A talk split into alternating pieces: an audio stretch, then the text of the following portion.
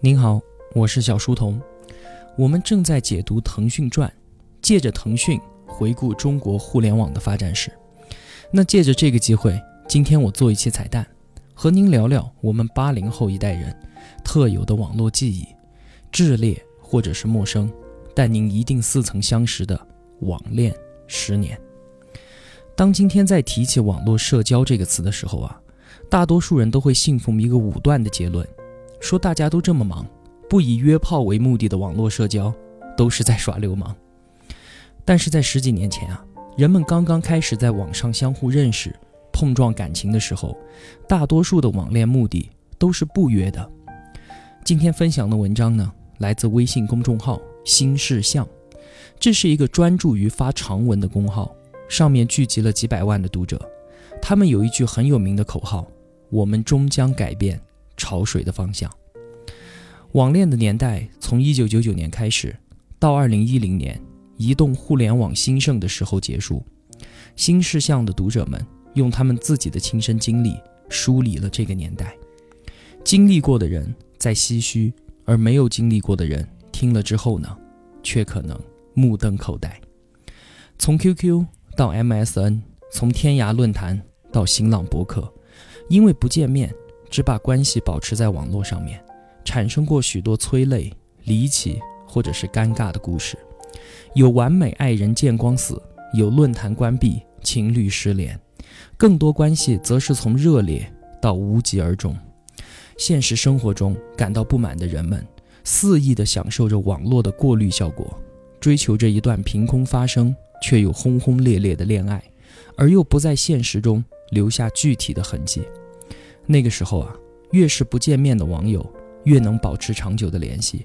现在呢，网上认识的人很快会在现实中建立具体的关系，我们不会再因为一个没有见过的人而怀着隐秘的窃喜。时光在这十年的运行中有偏差，当然也有修正。现在的网络是最主流的交往方式，而发展到现在，也就消灭了网友和网恋这两个名词。为什么要回顾这些事儿呢？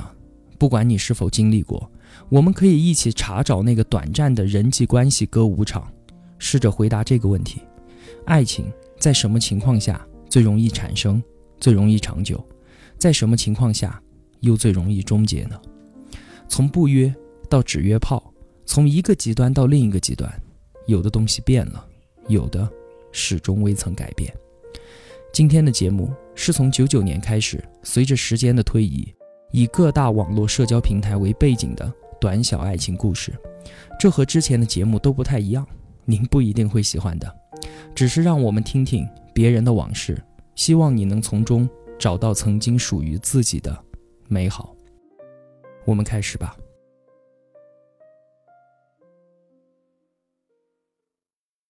网恋往事，一九九九。到二零一零，一九九九年，QQ，OICQ 诞生于一九九九年。那个时候啊，丁磊他已经创立了网易两年了，张朝阳推出搜狐的产品也有一年的时间，刘强东成立京东半年，四通立方跟美国的华渊资讯网合并为新浪网，马云在半年之后创立了阿里巴巴。OICQ 是由马化腾创立的腾讯推出的，两千年。它更名为 QQ。两千零五年进入了全盛的时期，每个人人手必备。九九年的时候，我在省厅的信息中心负责政府上网的工作。当时申请六位数的 QQ 是 QQ 第一代用户。有一天在办公室上网，突然弹出来一个好友申请，说我要在电脑上打字，但是我键盘坏了，谁能帮帮我啊？我学的是计算机运用的专业，通过申请，我帮他修好了电脑。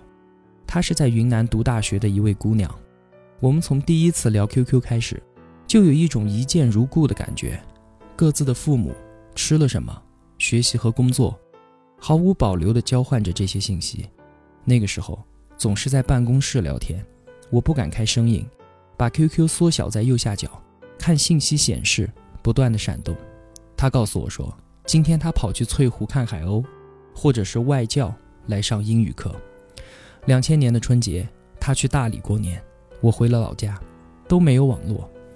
大年初三，他就跑去网吧，而我呢，则回到单位的机房里面陪他。那一次，我们聊了一整晚，我睡在了机房。我在情人节收到了他寄的巧克力，一盒德芙，里面还有他的照片。那你的照片呢？他在 QQ 上面问我。那个时候，北方的冬天还没过去，拍出来的照片都是灰蒙蒙的。我为此特地的等了四个月，邀请朋友在夏天郊游，帮我拍了那张满意的照片寄给他。下半年，我去兰州工作，他在 QQ 上面问我，听说兰州有雪，如果我去看雪。你会陪我吗？后来，她成了我第一个女朋友。再后来，他去英国深造，约定等他回国就订婚。那一年，我却出了车祸。但万幸的是，我成为了十三个人中五个幸存者之一。他从英国飞过来看我，回去后，他给我发了一封邮件，里面是用英文写着：“你送给我的项链断了。”在那之前，因为我英文不好。他一直都是用中文给我写邮件的，从此之后，我再也没见过他。直到两千零九年，我来昆明出差，终于我拨出了那个烂熟于心的号码，来到他家吃了顿饭。他给我看了儿子的照片，讲自己在英国的生活。吃完饭，走在街上，也不知为什么，我突然记不起他家的电话了。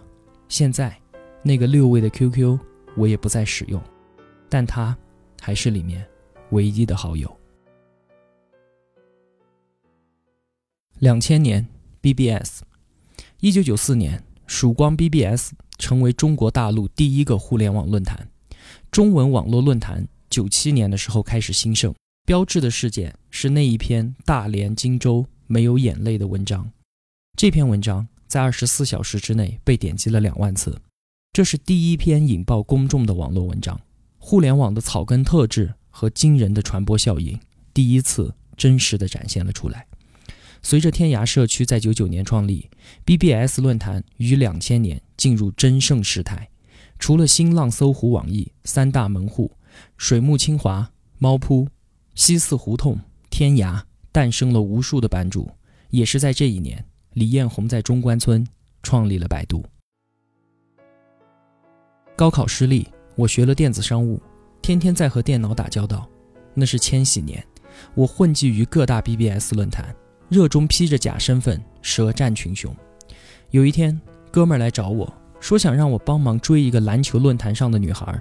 我注册了一个假的女生 ID，头像是苏菲玛索。我因为论坛里有个男的说话太猥琐，把他给怼了，引起了另外一个女孩的注意。他是个同性恋。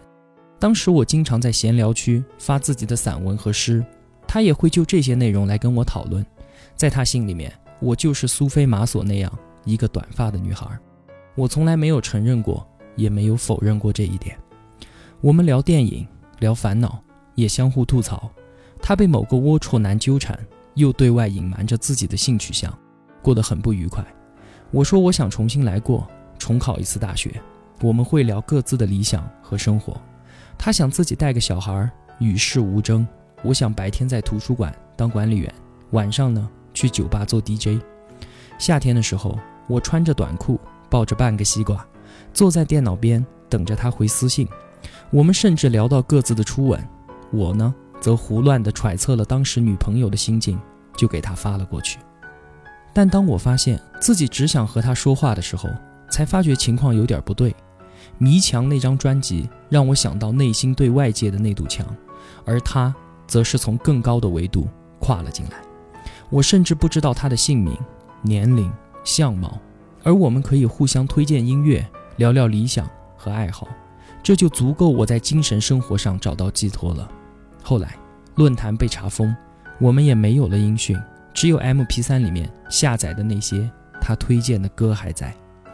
每次想到他，我都会想起《四世同堂》里面那个画面，两个人坐在屋里，各自说话。给对方倒茶，时间就这样过去了。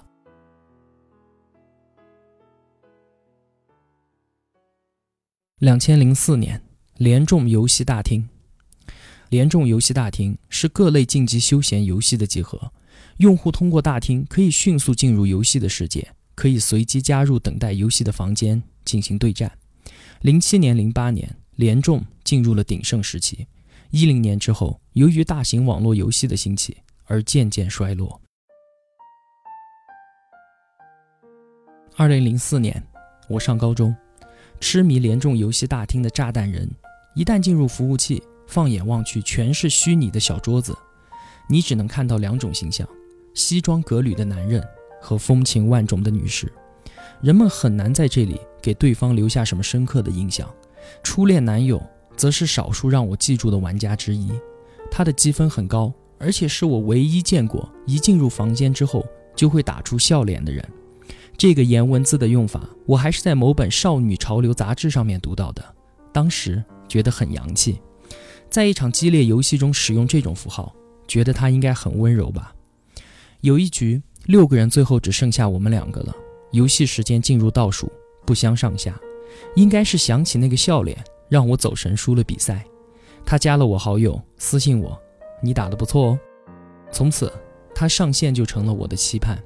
我会假装不经意看看他在哪一桌，算好游戏时间，加入他所在的新战局，慢慢熟了起来。加了 QQ，那可以说是我的初恋。哪怕是退了游戏，在 QQ 上面道晚安，我也会心砰砰的直跳。那个时候，非典刚过，他跟我讲南方的宵夜和南方的夜生活。说他自己和同学后悔最后一次出门没有多买两包烟，导致封闭的日子异常的难熬。我向往着那样的大学生活，也向往着成为他那样的大人。我一直跟他说我要考到他所在的城市和大学，但他却说我学习这么好，不要浪费自己的前程。高三生日，他给我寄了礼物，还有一封信，大意是希望我高考顺利，他等我长大。礼物是个八音盒，正好我生日的那天寄到，有一种宿命的感觉。高考之后，我和朋友一起去他的城市旅游，见了一面，他请我们喝茶，我却一直不敢看他。后来就是漫长的异地恋和平淡的结束。他给我写的信、聊天记录、礼物和短信，我都留着。分开的那一年，我已经不再玩炸弹人了，但是我专门保存了那个音效。设成了我的手机铃声。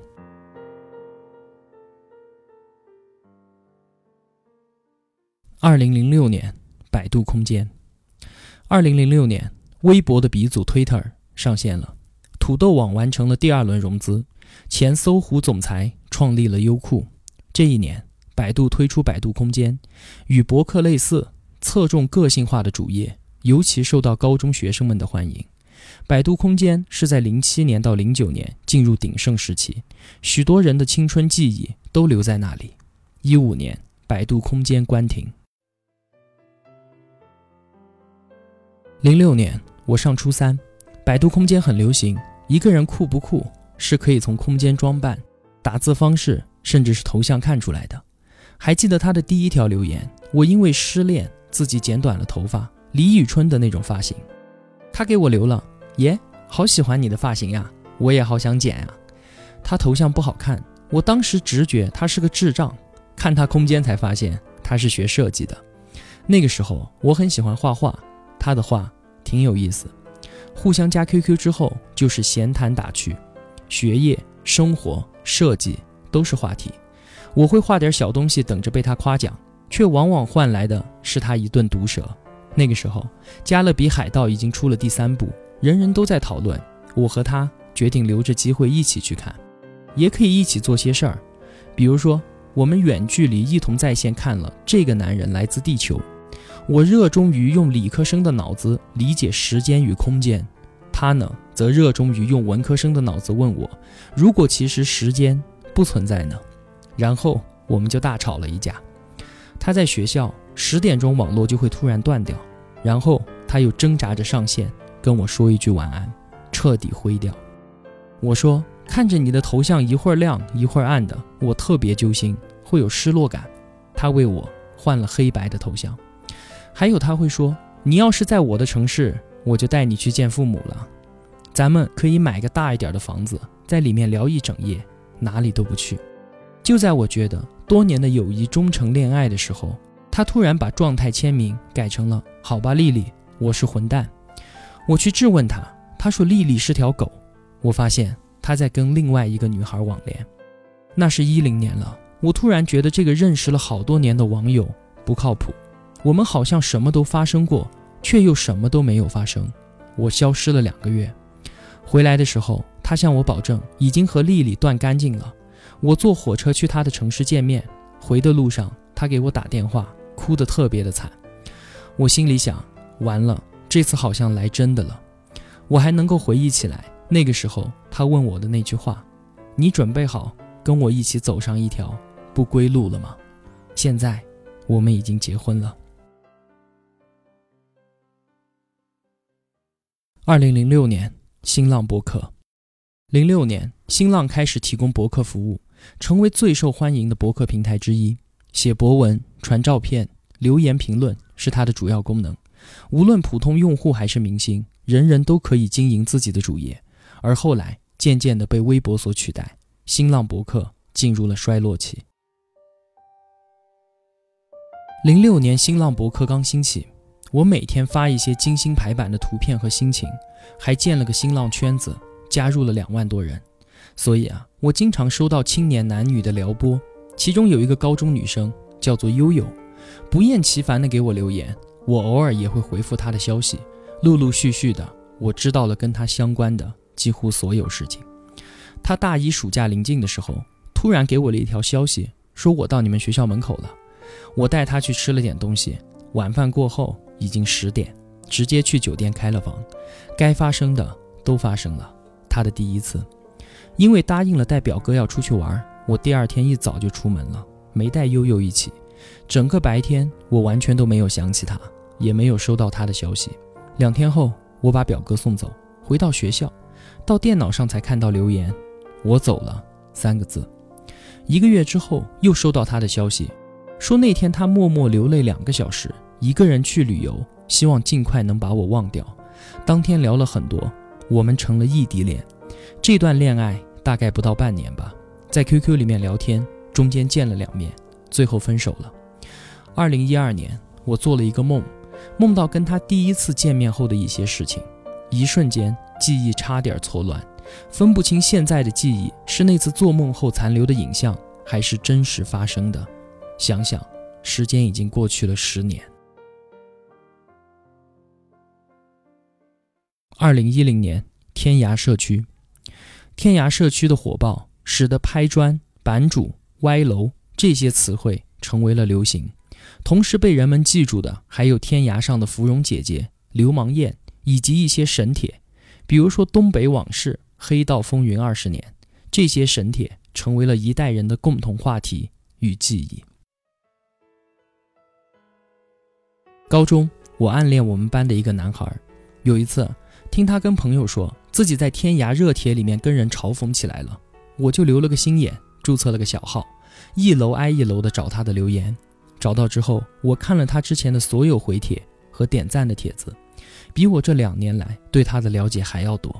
篮球明星、八卦、生活方式和爱好，我知道了他最爱去的板块是莲蓬鬼话和篮球公园，最喜欢的球星叫做加内特，然后。我装作一个喜欢篮球、爱看灵异片的女孩，在他的回帖下面跟了帖，然后就聊了起来。我私信了他，要了 QQ。我把不用的 QQ 号翻了出来，伪造了另一个高中女孩的生活，甚至编了学校、身份，还专门百度了高中班花式头像。不知道是人设很美好呢，还是我抓住了他的兴趣呢？我们甚至在上课的时候偷偷的聊 QQ，而我坐在他斜前方，不仅要防着老师。还要防着被他发现，我揣在兜里，按下发送，再用笔袋里的小镜子偷瞄他的反应。我知道自己听上去很像是跟踪狂，但暗恋一个人，往往都会把自己放在很低的位置。我问到他你喜欢什么类型的女孩？他说喜欢桂纶镁。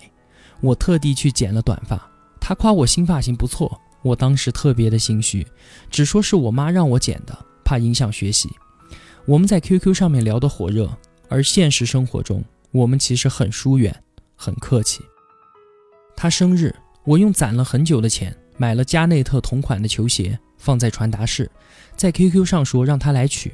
他既惊喜又感动，但很生气，说不该为他花这么多的钱。我们的关系又近了一步。他会用很肉麻的称呼来叫我，也会叮嘱我上课少玩一会儿手机，好好学习。我们一起考上同一所大学。我伪造的那个生日到了，他买了礼物，问我要送到哪。我说等见面的时候你再给我吧。有一次放学，我看见他在操场上打篮球，别人都是打完了喝水，只有他打完了马上就去看手机。他在 QQ 上面暗示我们应该见一面，并且在一起的时候，我被迫。向他坦白了，我们在班上再没有说过一句话。当时他说了挺多的狠话，但我好像封闭了记忆，想不起那天他都说了些什么，只记得他上自习课的时候摔门而去。我感觉自己像个骗子，每天提心吊胆，既害怕他跟别人说起这样一个鬼鬼祟祟的女生，也害怕听到他亲口说讨厌我。总之，我只是说对不起，打扰了他的生活。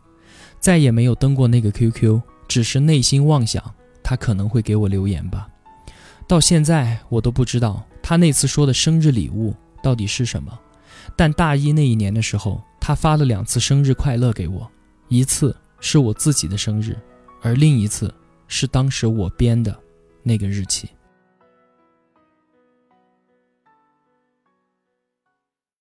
这就是今天为您分享的文章，网恋。真的可笑吗？还是只是你不敢去爱的借口呢？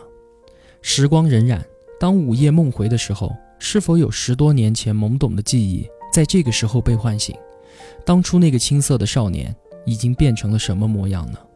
从什么时候起，理智淹没了感性？又从什么时候开始，纵情的付出和不求回报的爱被自己贴上了幼稚和不成熟的标签？成长让我们善于计算得失。也让我们善于权衡利弊，懂得经营生活，变成了别人称赞自己的词汇。一路走来的努力，让我们得到了很多东西，这些东西塞满了生活里的每一个角落。当不再有足够的空间，让我们张开翅膀奔向远方的时候，才会问自己：到底拥有它们是我们想要的结果呢，还是我们不堪重负的原因？人们都穿上了皮鞋，行走于车水马龙之后。赤脚在田野中奔跑的自由，也只能永远的定格在记忆里了。